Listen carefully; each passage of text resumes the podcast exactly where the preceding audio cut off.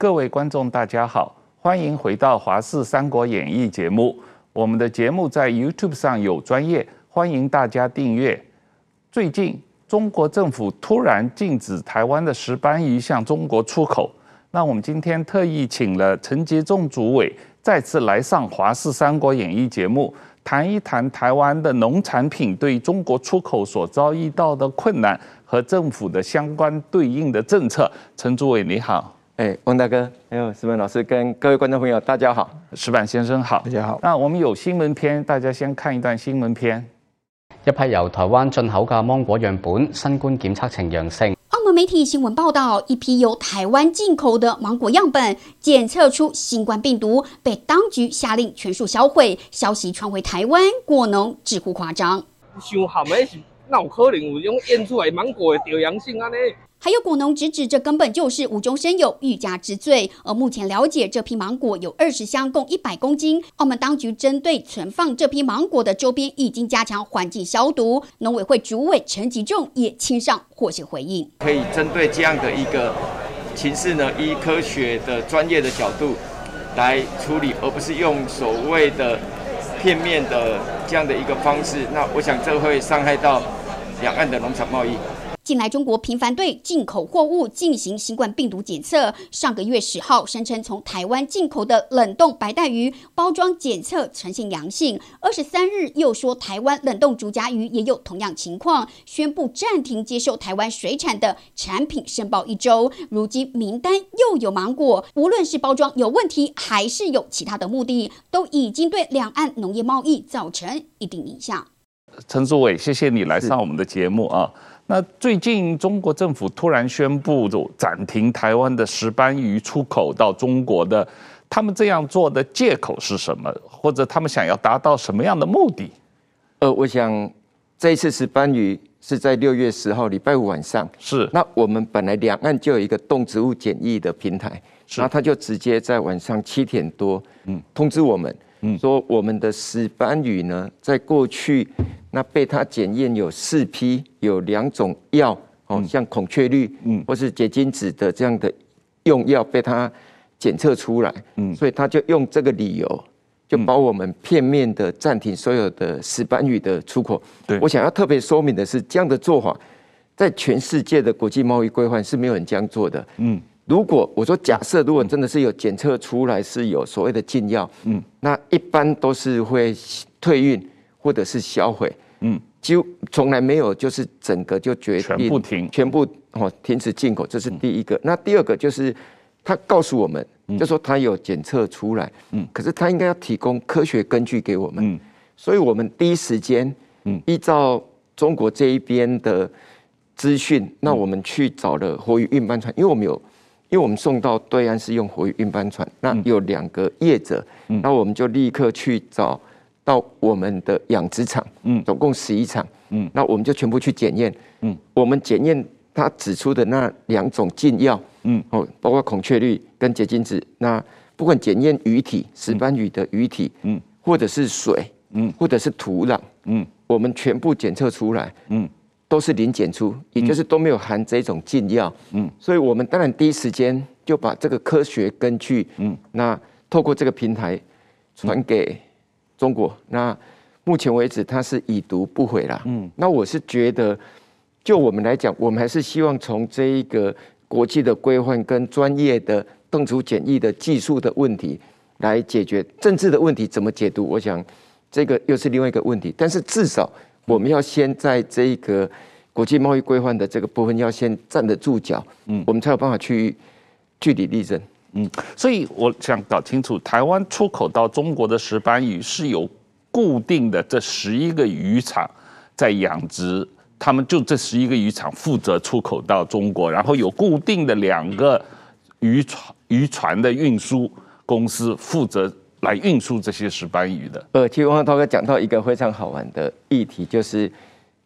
全球的农产贸易哈是没有说所谓的像石斑鱼。中国会指定哦特定的养殖场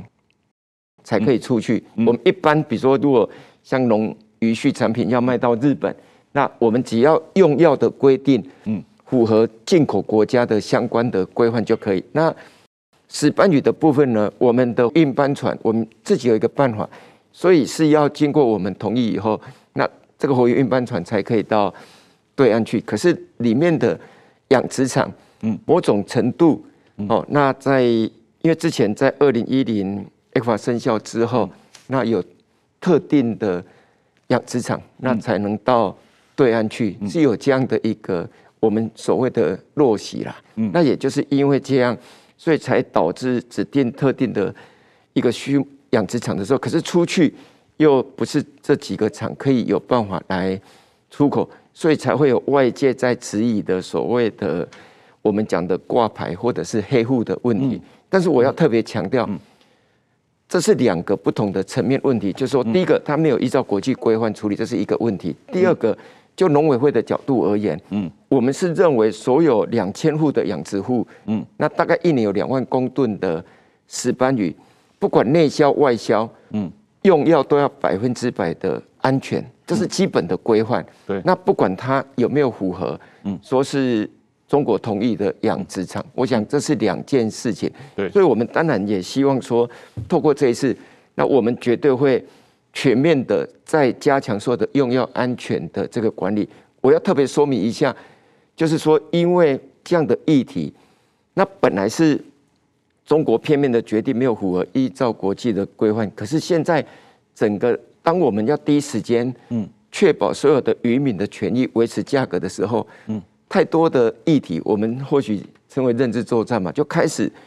排山倒海而来，要把我们的石斑鱼产业讲的，好像非常的。不堪，这个是完全跟事实是不一样的，所以我们还是会跟我们所有的渔民，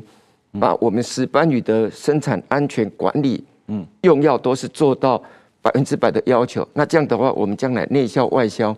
就都不会有问题。OK， 所以台湾大概有两千多家户的石斑鱼的养殖场的产业是这样的一个一个状况。那当早的时间是星期五晚上七点钟，当时你正好因为确诊被隔离之后，他们就宣布这个禁止台湾的石斑鱼进口。应该是这么讲，他每次宣布的时间点，我是觉得都都很好。他这次是六月十号礼拜五晚上嘛，哈、嗯。那确诊是因为我刚好刚好真的是确诊居家。照顾的第一天，可是去年凤梨世家跟莲雾的时间点是在我们中秋节连假，是。但是我再往前，去年嗯，刚好二二八连假是凤梨啊，所以他宣布的那个时间点都是在假期之前。对，而且而且他一宣布完，那就说，比如说，比如说哦，二二八宣布，那三月就开始执行凤梨不能到。中国这样对，所以这时间点也是比较有意思啊。那这个呃，但是我也是刚才你有提到去年的凤梨世家莲雾出口的受挫，我我实际上是就过去这么一年多来有这么多次这种情况啊。政府难道不知道这个台湾的农渔产品出口到中国，依赖高度依赖中国市场是很危险的？没有提早采取一些措施来协助石斑鱼养殖业来开拓其他国家市场吗？呃，其实王大哥你讲到一个非常重要的重点，我想不只是农渔业哈、哦嗯，那全国的贸易哈、哦嗯，那依赖中国市场，嗯，这个是。大家知道的统计数字是，那我们在这个部分里面，其实所有的农渔民跟农委会都知道说，这样的依赖单一市场，嗯，将来绝对会出现很多问题。那为什么会依赖单一市场？我想有很多因素就，嗯、就不在这边，比如说从早收清单啊 E C F A 的这个生效开始，那让我们有农渔业的生产，那往这一个一中市场倾斜。那我们当然。农渔民都知道，农委会也知道，所以我们已经有做了很多措施。我举一个最简单的例子哈，嗯，台湾的水果外销，嗯，好，包括日本、韩国、美国、中国都有去。嗯、那我们外销市场以水果来讲，嗯，在过去啊，两年前，嗯，卖到中国的外销比例是八成五啊，对，也就是说一百 percent 的外销里面的水果有八成五跑到中国市场，嗯。你是说所有的水果？所有的水果，台湾的水果外销、嗯。嗯。可是到今年啊，嗯，我们把一中市场的依赖度降低，剩四成一啊。嗯 ，OK。从八成五变四成一，那我们还是觉得还要再继续往下，嗯、不要太依赖单一市场。这第一个，嗯、第二个，我们本来中国是我们农产品外销的第一的出口国，是。可是今年的第一季啊，嗯，美国、日本是一二名，中国跑到第三名，所以我们会持续的来分散这一个所谓的单一的一中市场。这里面有牵扯到一个国际的未来的市场走向，跟国家的经济发展很有关系哈。嗯，我我们有一个问题就是这样，当我们不管农渔产品或者是工商业产品都可以，如果我们可以走到日本、欧美这些市场，嗯，我们绝对可以走到全球各地的市场，包括中国市场。可是如果你一开始的贸易是走到中国市场，嗯，我们有没有办法再透过中国市场走到其他市场？这可能要打个问号。嗯，这个牵扯到的就是一个国家重要的这个贸易策略，所以我们当然希望说，像比如说我们如果凤梨，嗯，可以到日本市场，日本是一个要求非常严格的国家，嗯，那如果这个都可以符合了，嗯，那其实我们要再到其他的市场，嗯，就会更容易了，嗯嗯。那能不能简单介绍一下这两个星期以来，将近三个星期，政府或者企业社会采取了哪些措施来应对这个石斑鱼的情况？就石斑鱼而言，因为过去百分之九十的石斑鱼出口都是到中国，现在中国停了，而且也不知道什么时候可能恢复，那怎么办？今年下半年这些已经养好的石斑鱼怎么办？呃，其实跟汪大哥跟各位观众朋友报告，我们已经非常有经验了。嗯，凤梨凤梨世家连入的议题，所以我们这两个礼拜就立刻，其实我们之前就已经知道这个是早晚的事情，所以我们有对外对内，对外当然包括对中国所有的科学根据，甚至该有的依据一定要提供给他们。那如果没有，我们 不, 不排除再往 W T O 的 S P S 这边来争取。对内最重要，我们农委会的责任就是要确保所有的农渔民不能因为所谓的非专业因素以外的原因影响到他们的收益，所以在这期间，我们已经把产销调节措施都全部准备好。我应该要这样讲哈，嗯，去年到中国的石斑鱼有六千多公吨，嗯，那我们上半年已经有三千公吨出口了，嗯，所以在下半年只要处理三千多公吨就可以不会让价格受影响。那因此在这个过程里面，其实我我坦白讲，真的是内心那个充满了感动跟感恩，为什么？因为太多的企业界、通路业者，甚至包括石斑老师哈，大家都提供了很多的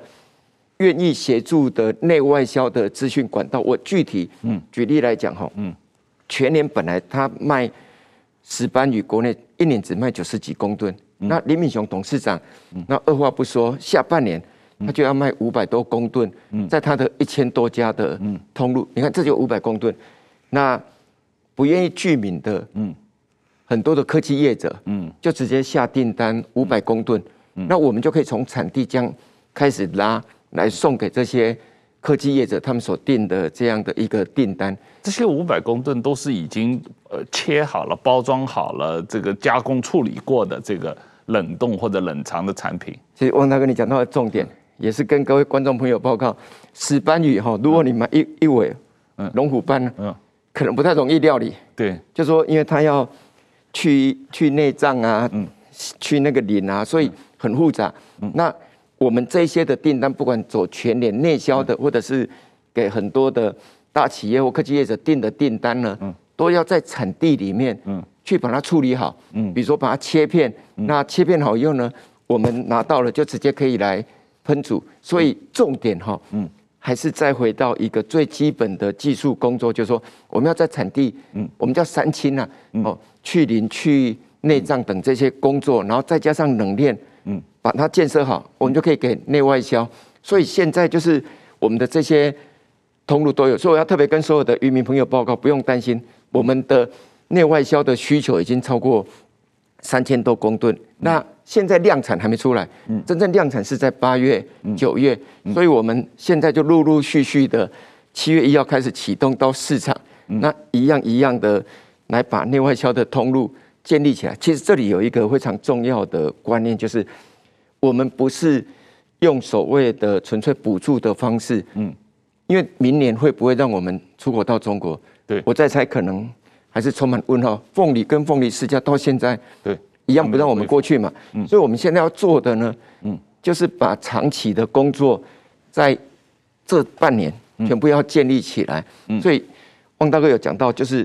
其实总统跟院长在去年就核定，我们在屏东跟高雄，嗯，就这两个水产最重要的石斑鱼的生产区呢，我们要建立两个冷链物流中心啊，嗯，六亿元啊，嗯，就是要去处理这一些，嗯，而且把品质。 那那一些所有的 H A C C P 的要求、I S O 的认证等都做好，嗯，这样我们要外销国外，嗯，或者是给国内的消费者，嗯，才会更获得品质的保证。是是，这个矢板先生，嗯、我看到前一段时间您有在脸书上说日本的福岛最大的鱼的养殖企业，嗯、你介绍一下这个情况吧。呃，是这样的，我首先就是说六月十日。 是在这个中国禁止石斑台湾的石斑鱼进口之后，我在产经新闻写了一大篇的报道。写完之后呢，有很多读者会有很多读者的反馈。对，就是说，首先日本的读者的第一印象呢，就是说这又是中国在打压台湾。是，因为大家都知道，就是大家按常识讲，中国是在世界上主要国家食品安全管理是最差的国家啊。它的基本上它的检查可以有毒奶粉、假疫苗，甚至连假鸡蛋都生产的国家，嗯、而且不但是生产，而且大量。 流通的国家，在这种地方的话，他们说不安全，他们说不安全，这是政治上的属于找事不是找事的，呃，是感觉非常强烈嘛。所以说，这日本呢，最近日台的互动非常好，就日本人需很多人就是希望能够，呃，就是试试一试。所以说，我也在。 帮一边写报道，一边也帮着介绍一些人，所以说就有日本的最大的养日本的养这个养鱼的叫林养鱼场，这个呃叫林慎平先生，这个是日本一个很有名的，他的祖父呃叫林平马是过去的国务大臣，是一个呃日本的就是福，而且他是福岛的人。 他呢，就是说，大家都知道，呃，三一一的时候，台湾给日本捐助很多钱，嗯、特别是福岛是重灾区嘛，嗯、所以说他很感激台湾。嗯、然后呢，这个时候呢，另外一个他还有一个是因为三一一之后，他他养的鱼，嗯、在很好几年都是很难卖的，嗯、因为有一种各种谣言四起，他的养的鱼明明是安全的，嗯、但是说。 大家就不不买嘛，他是有一个非常痛苦的经历。作为养殖业者来说啊，所以他非常同情，也非常感同身受啊，就是非常知道台湾的业者现在这这么辛苦。他就说他想想帮忙，想想买鱼。然后我就介绍了，也包括农委会下边的一些企业，呃，和我也自己去屏东去采访，呃，然后呢，我就现现在的是这样的，就是说，呃，有有几个状况啊。第一呢。 就是说，先这个林养鱼场呢，他自己手下，因为他是日本的最大的养养鱼，他可以有很多客户，比如日本的大的全国连锁的什么寿司店啊，什么都是他的客户嘛。他发动这些客户说：“你们一起来买。”就是说，能够有有很很多客户会给他面子嘛。嗯，而且他能带动很多人，这是第一点，就是怎么帮助台湾的业者。嗯，第二呢，石斑鱼，嗯，在日本去年好像只有两吨。嗯嗯。 进去，所以说日本的市场呢，还基本上不认识石斑鱼，嗯，就是现在只是日本的一些高级中华料理店在在用的。日本最传统的几种做法，就是什么寿司啊，这个生鱼片啊，呃，这些还基本上没有的。所以说我们看到，就是说这个林慎平先生他讲，他说这也是一个打开市场的机会嘛，就是你日本人还现在还不吃。 就是过去有人说，呃，到一个非洲的一个国家去卖卖鞋去，嗯、第一个这个推销员发现所有人都不穿鞋嘛，嗯、就打电话说这里没有商机，大家都不穿鞋嘛。嗯、然后第二个推销员去说这到处都是商机嘛，嗯、所有人都不穿鞋，所以每个人买一双就有很大的市场嘛。嗯、所以说怎样，如果把这个石斑鱼顺便能够打开石斑鱼的日本市场，嗯、日本是全世界最爱吃鱼的民族啊，嗯嗯嗯、日本，所以说我觉得这是一个很好的机会嘛。毕竟我到石斑鱼的。 就是我去屏东去采访，看到说石斑鱼，因为他们过去卖给中国大陆市场，嗯，这个是很容易赚钱的。说真的，基本上也安安检各方面也是比较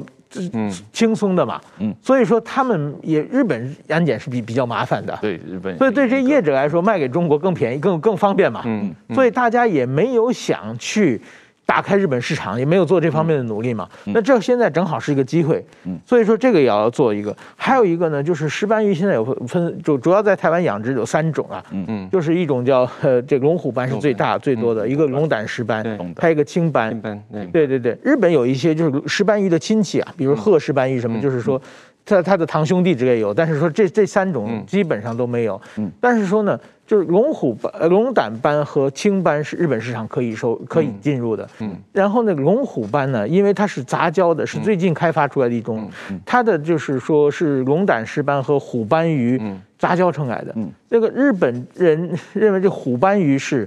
因为它在野生的时候可能吃很多藻类，身体会攒一些毒素，嗯，嗯嗯所以日本把虎斑鱼和这个呃龙虎斑都不让进，到现在为止有有规定。但是说台湾的龙虎斑，嗯，这个是好吧，全是养殖的，所以不存在到处吃有毒的海藻的问题，嗯。嗯嗯所以说现在呢，日本已经很多国会议员已经动起来了，争取呢要让台湾要让日本政府把这个解开。如果把这个打开的话，就是台湾的龙虎斑也进到日本市场的话，市场就能打开很大了。嗯，当然说这个需要一定时间啊，是，就是不是说你说没问题就没问题嘛？这个也需要日本的专家来鉴定，来来各各方面的实验，可能需要时间。但是说这个，所以说日日本的。这个市场，如果大家去努力去做，嗯、我觉得这是一个商机，还是很好的啦。对，呃，当然说还有很多很多的问问题要要处理，比如说，呃，我听他们说，就如果日本，日本如果这个做火锅好像蛮不错的，嗯，但是如果做这个生鱼片的话，嗯、因为因为现在马上要夏天了嘛，嗯，夏天大家不吃火锅，要做生鱼片，做生鱼片的话要想怎么做了，就是说。好像是龙胆斑，现在有陆养和海养嘛。嗯，陆养的话做生鱼片可能有有有有点土腥味道了。嗯嗯嗯。所以说尽量大量日进入日本的话，需要全部先放到海养一段时间以后再去日本的话，可能更容易被这个日本消费者接受。所以说很多很多事情需要磨合，但是我觉得认为这个前景是很好的。对于这个开发日本市场，诸位你怎么看？啊，石斑鱼也好，可是我以为，呃，除了日本以外，我不知道其他韩国市场啊，我以为香港市场我们是一直有出口的。其实我非常感谢，包括石板，包括许多的日本业者，嗯嗯、那对我们石斑鱼在这一次被中国这样片面禁止掉以后，嗯、他可以开始去了解，其实我们的石斑鱼品质非常好，嗯、所以是危机，但也是一个很大的这一个转机，所以。我们还是会优先从龙胆石斑这个部分来出口到日本。嗯、那刚刚石板老师所提到的，就是像龙虎斑，嗯、那我们这个已经第一时间有跟日本政府这边反映。嗯、那这个我们希望双方哦，就科学的这个部分，嗯、那就台湾实际路上的养殖的部分，可以再来讨论。嗯、那比较重要的就是说，其实在这时候的市场，嗯、我们也同步的，嗯、还有包括韩国，嗯、他们也有在考虑，嗯、那甚至用包括火语的方式，嗯、或者是用其他方式，我们也希望可以到韩国等。那美国也是一个非常好的市场。嗯、我现在要讲的重点应该是说，嗯、当面对这样毫无不可预测、没有依照国际规范这样的市场的时候，嗯、其实对台湾整个。农渔业的发展，嗯，是非常造成不稳定的，嗯。可是我们如果像去以日本、欧美等这些市场为导向的，嗯、那我们把前面的基础工作都做好的话，嗯，那基础工作当然就生产安全的管理，嗯，冷链物流、分级包装等，这个都做好，嗯、那我觉得是很有 potential， 是可以再到这些市场的，嗯。好，那我们回过头来谈一下这几个农产品的问题啊。刚才我们一再提到凤梨。凤梨从去年二二八的时候，他们中国宣布暂停进口以后，呃，第一，我想确认一下，现在还没有恢复嘛？啊，中国对台湾的凤梨的进口啊，那这个过去这一年多，农委会协助呃台湾的农民拓展日本还有其他国家市场，好像都有蛮大的进步。我的理解有日本、韩国，甚至澳大利亚这些市场都有都有进展啊。能不能介绍一下今年凤梨的销售？我我的理解，今年水果总体来说，因为四五月份雨水很多，今年的水果各种各样的水果收成都比去年差。啊，这可能去年是一个水果大年，今年是个小年。那总体来说，今年的凤梨的产销和出口的状况是怎么样的？呃，我应该讲说，全世界哈没有像一个国家像台湾这样，我们从热带、亚热带、温带、寒带的水果都有，嗯，而且一年四季都有，嗯，不同的季节有不同的水果。那以凤梨来讲，一年我们就生产四十万公吨，嗯，那以去年来讲，我真的要非常感谢所有的日本的消费者，嗯，他们发现以后，那就开始了解台湾的凤梨，嗯，甚至有消费者还做了那个。 那个 Google Map 说，哎、欸，哪哪些的通路超市有在卖台湾的凤梨？所以去年我们卖了一万七千多公吨的凤梨，嗯，到日本，到日本。可是不要忘了哦，这个不能说用重量来跟前年四万多公吨的凤梨到中国来看，因为他们是不同的单价，嗯，因为日本的毕竟可以出口的单价会比较好，所以因为这样的话，让我们去年。 让凤梨的产地价格，因为我们处理所有的这些议题以后，嗯，最后还是要确保农民的权益有没有受影响，嗯，那我们的产地价格去年平均啊每公斤二十二块，嗯，比前年跟大前年有出口到中国的时候的二十块还高哎，嗯，那因为去年这样以后，我们当然就是真的是感谢总统院长在那个经费的全力支持，而且也具体的指出吼，面对凤梨不能只有做一年。 嗯、所以我们在凤梨啊，嗯，从采后处理、洗选、分级、包装、冷链，嗯，在许多的集欧包装厂都把它建立了规格化，嗯、而且要比照国际大厂的方式处理。嗯、我举一个最简单的例子，凤梨都二月到七月在采收，可是夏天很热啊，或者是吹南风以后，嗯、那你如果到田间遇冷，嗯，完之后把它截切，像日本消费者他有时候不一定买一颗，他是买一片，嗯，那截切它可以在市场的寿命。 可以延长两天呐、啊，嗯，所以我们这些都做好以后，今年再次感谢包括日本很多的市场，我们总共出口已经超过两万多公吨哦，所以今年可能会比去年还多。对，今年卖到日本的已经超过一万八千多公吨，嗯，所以让我们今年的产地价格，嗯，维持在二十四块啊，比去年还高了两块。哦，可是这时候我坦白讲，我觉得有一个议题，嗯，很好玩，就是因为石斑鱼发生之后，嗯，那。 总统也讲，院长也讲，那我们也是希望说，用用处理凤梨的这样的一个态度，嗯，把它危机当成是转机。如果新兴的市场，嗯，可以开阔了，那我们将来的整个农业就可以比较永续，嗯。可是还是有很多网络上的消息哈，嗯、那这些可能是有些跟事实不符合，有些是用少数的个案在打通案，比如说他就一直不断的说。 台湾的凤梨，尤其是我们的金钻凤梨，黑心啊，品质不好。嗯，那在这里我，我我我当然会说，在去年的时候一发生以后，嗯，那因为我们要卖到日本，嗯，那比如说冷链的过程，我们就用比较低温，嗯，有十一度 C， 嗯，那运送到日本，嗯，那到超市的时候，温、嗯、度回到正常就回温，回温的时候就产生了少数黑心嘛，所以我们立刻的把温度做调整，嗯，变成是十三加减二度 C 的时候。嗯 那这个黑心就不见了，可是我们现在还是会在网络上看到说，哎，台湾凤梨都黑心，其实在今年几乎不见了，可是还是会有不断的这样的一个讯息，所以我我现在还是会觉得说，像这样的资讯，我们当然有必要去说明，因为我们担心的是这样会影响到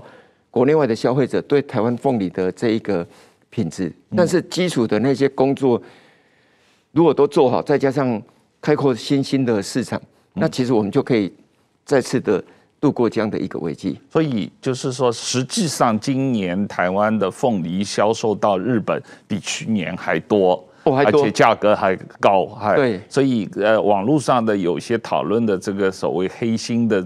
凤梨心变黑的状况，是去年曾经有过，后来已经解决了，是少数的个案，那后来已经解决。对，因为如果如果没有比较。 你看，我们今年的外销到日本又更多，已经超过一万八千多公吨。嗯，这个是市场经济啊。是。或者日本的通路商他不要贩售我们的凤梨，我们台湾的凤梨，嗯，一颗在日本，嗯，卖六百多块日币啊。嗯。嗯。菲律宾是不到我们的一半。嗯。所以我们当然期待的就是一定要把品质再次的完全嗯管控好。嗯。那来获得包括日本跟其他的市场的喜好。我刚王大哥有提到一个，我忘了补充。 在 W T O 里面，中国跟香港是在不同的关税领域啦，嗯、所以中国做的凤梨、凤梨世家跟石斑鱼的决定，嗯、那是不会影响到我们去香港市场。哦，对对，那矢板先生，嗯、你你介绍一下，就你了解，嗯、去年台湾日本的消费者，呃，非常力挺台湾的凤梨啊。对，这个去年实际上的日本进口台湾的凤梨比前年增加了很多嘛啊，百分之好几百这样的一个状况，大概九倍八九倍了。对，对那这这个，但是过去一年多，这个台币对日币这个升值了很多啊。嗯那这样的话，对日本消费者来说，他买台湾进口的凤梨是不是是一个负担？突然之间变多了很多。不，这个就是说短期的嘛。去去年的话，确实是，就是说日本人很支持台湾嘛。另外一个，看到中被中国打压，其实日本也多少一直被中国打压嘛，拿这种完全是不讲理的、不合理的理由、政治的理由来打压商业。这这点日本所以很同情，就是说支持台湾，这个表示支持民主的凤梨嘛，就是说很多的，就是说，包括我我认识的人，就是他们宁可贵一点。刚才讲的确实刚开始有有一些黑心，就是凤梨打开以后，因为保存的关系、运输保存的关系，也确实看起来不是很好看。但是说我们很我我觉得个人很感动的就是。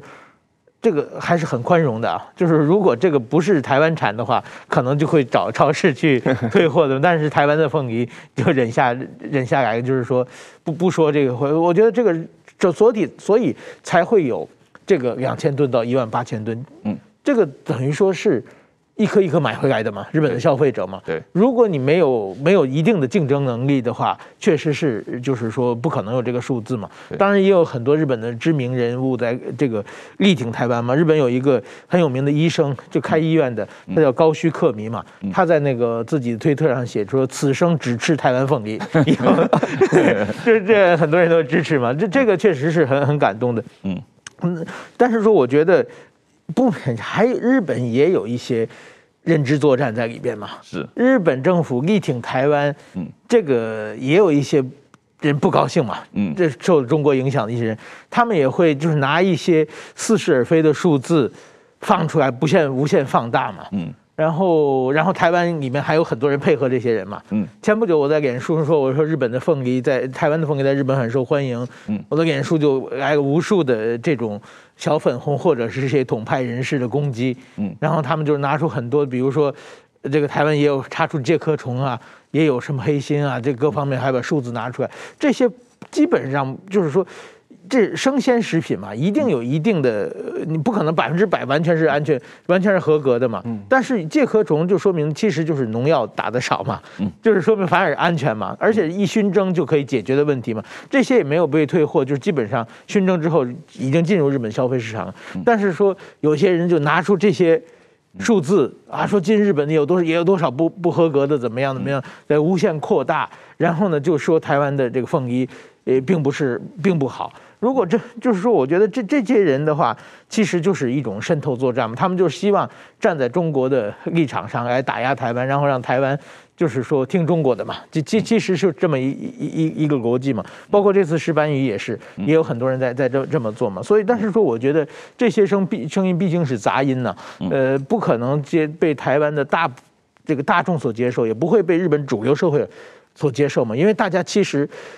眼睛是雪亮的，而且碰到这个食品安全问题，每个人其实都是很小心的嘛。嗯，就是说，如果石斑鱼、凤梨进日本的话，如果它的质量真有问题、安全真有问题的话，嗯、日本的海关也一定会拦下的。所以，所以说，呃，这些事情，我我觉得网上这些放扩散这些消息的话，都都是很很无聊的消息。我们我们还要相信，就是说，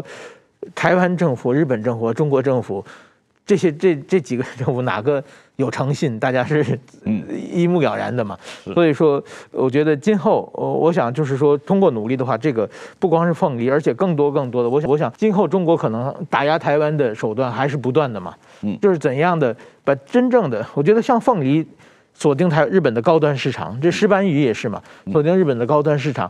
就是把自己的品牌打出来的话，我认为还是有很大的发展空间的，这点需要大家继续努力啊。这个除了日本，刚才也提到了韩国，提到了香港，提到了美国，甚至我知道去年澳大利亚好像凤梨也开始有一些出口的状况啊。那陈主委，释迦和莲雾的情况怎么样？其实就莲雾来讲哈，嗯、那去年一开始，那在中秋连假，中国片面决定凤梨世家跟莲雾，那也是一样介壳虫的问题，那没办法去。那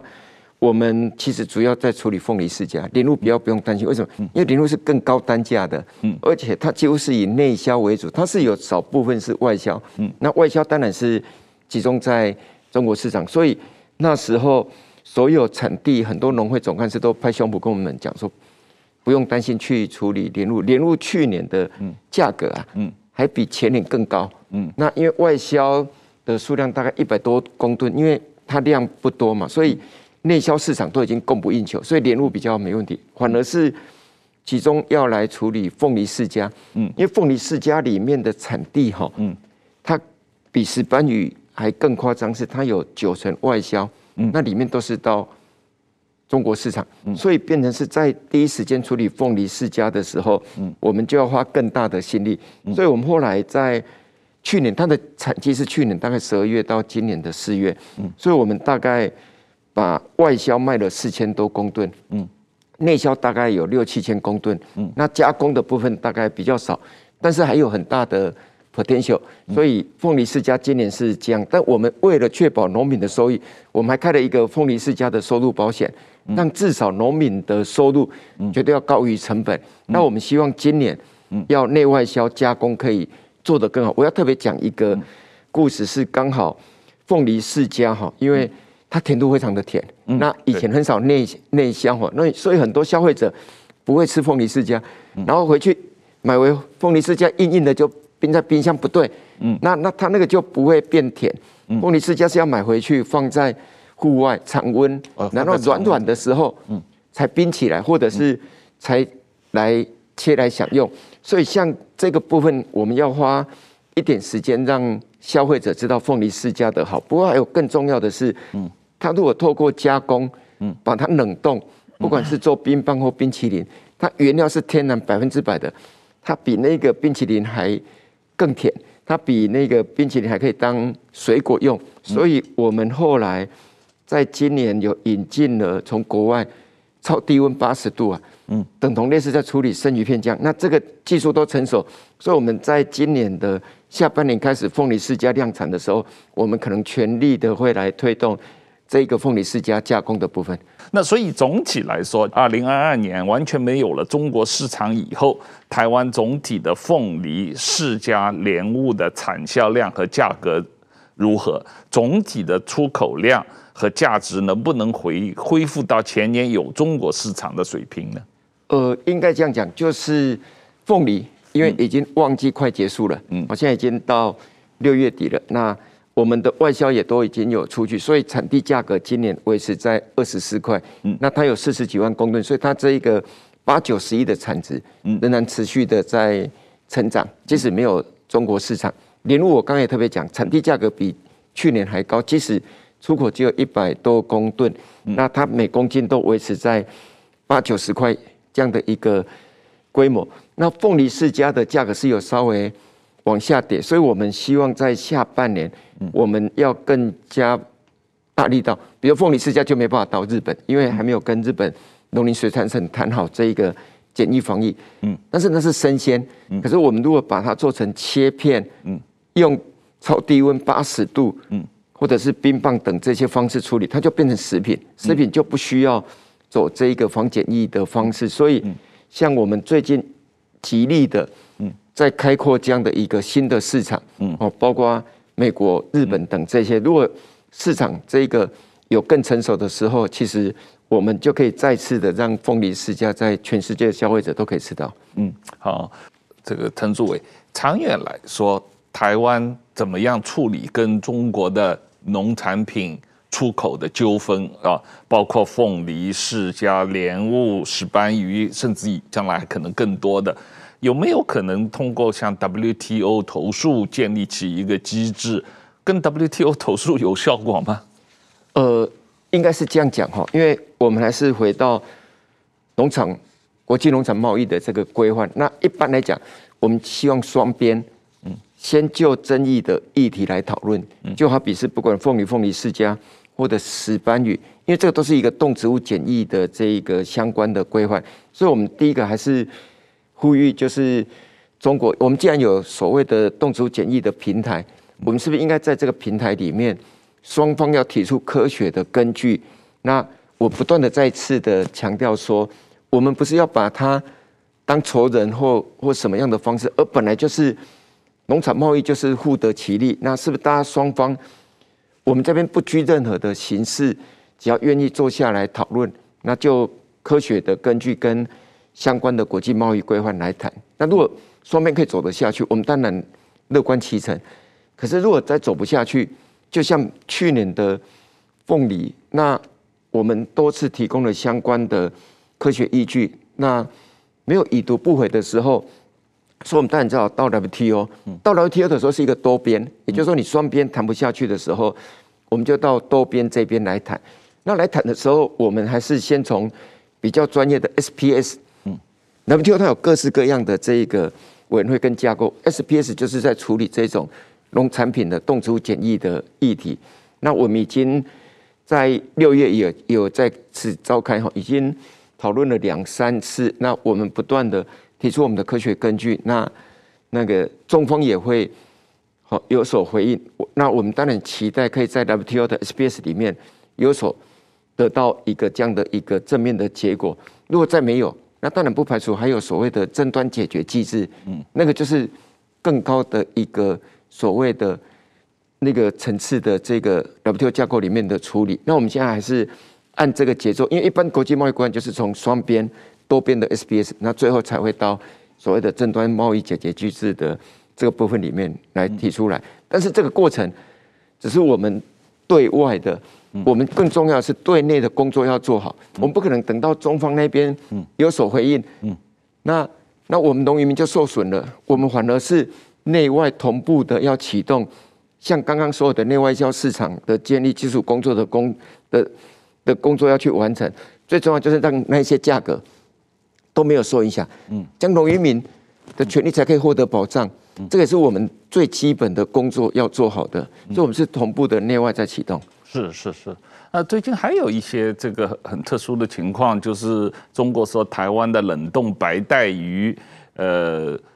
这类的这个鱼鱼鱼产品查出有新冠病毒，呃，好像要短暂停止进口。我不知道这个短暂停止是一个星期了，还是将来会恢复啊？那现在这个争议的情况是怎么样？因为好像中国对于全世界独创的一种对农渔产品外包装的检疫新冠病毒啊，不光影响到台湾对中国的出口，好像什么韩国、挪威、其他国家也有类似的情况。我不知道这些国家是怎么跟中国应对的。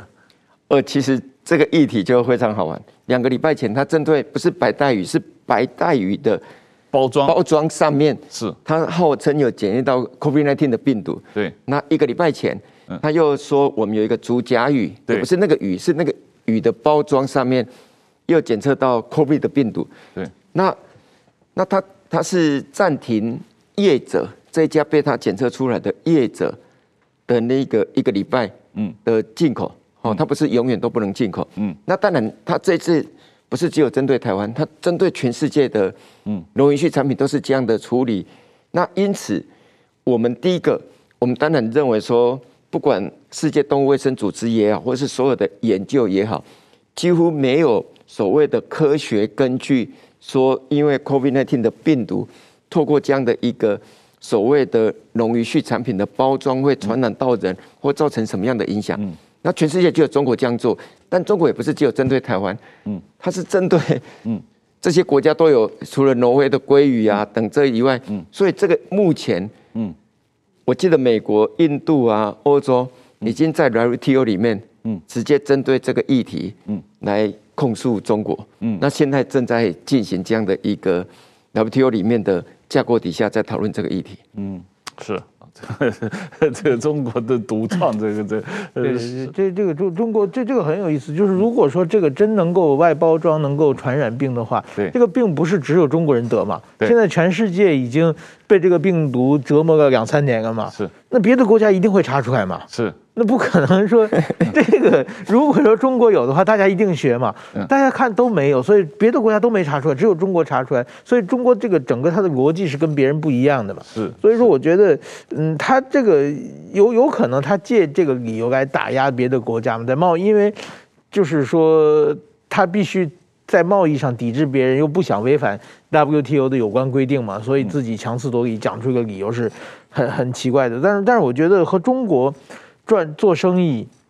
刚才讲到就是说，中国有很多，比如说我记得什么，他有惠台政策嘛，嗯，对台湾好的政策，还有让利给台商嘛，这是中国的媒体上一个大字写出来的嘛。对，其实这天下没有白吃的午餐，这句话是最清楚。你别人他没事让给你利的话，他一定是有所图嘛。对，所以说我觉得台湾应该是这几年的话，应该好好想一想，就是几年前有一个候选人讲到这个人进来货出去，高雄发大财，其实就是在用于他们的。利用他们的惠台政策嘛，是，但是说你白吃白拿之后，一定要付出很多的代价嘛。现在某种意义上，台湾很多地方的这个代价已经越来越明显了嘛。所以说，我觉得，呃，这个时候真的这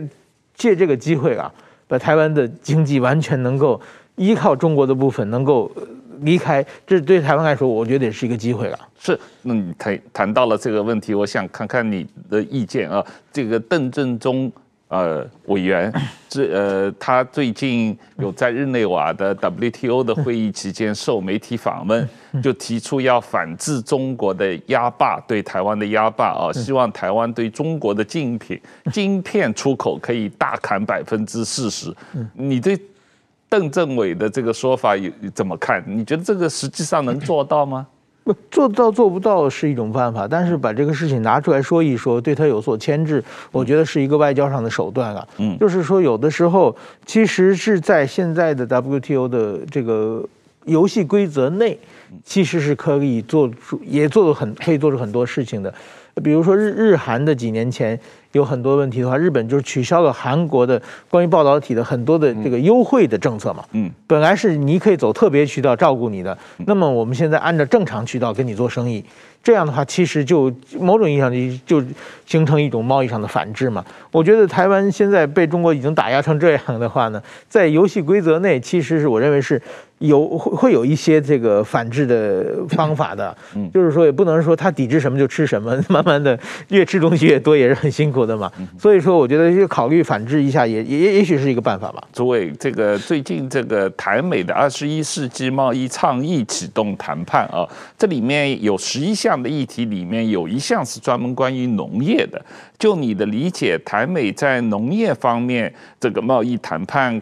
可能达成什么样的协议？从台湾的角度，我们想要进入美国市场，有什么特别的需求或者特别的这个期盼的目标？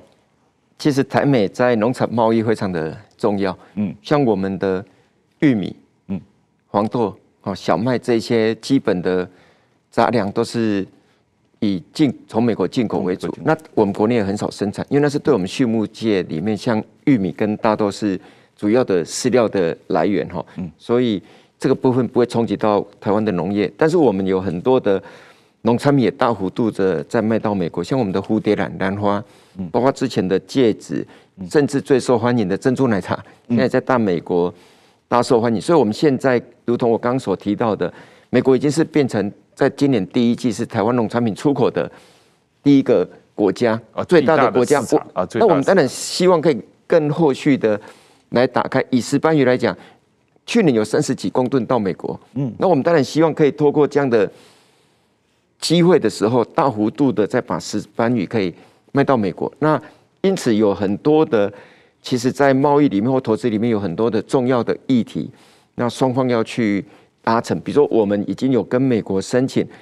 我们的猪肉的制品，嗯，哦，我们的肉干啊、香肠那一些，其实美国也有很多华人市场，它有很多超市啊，嗯，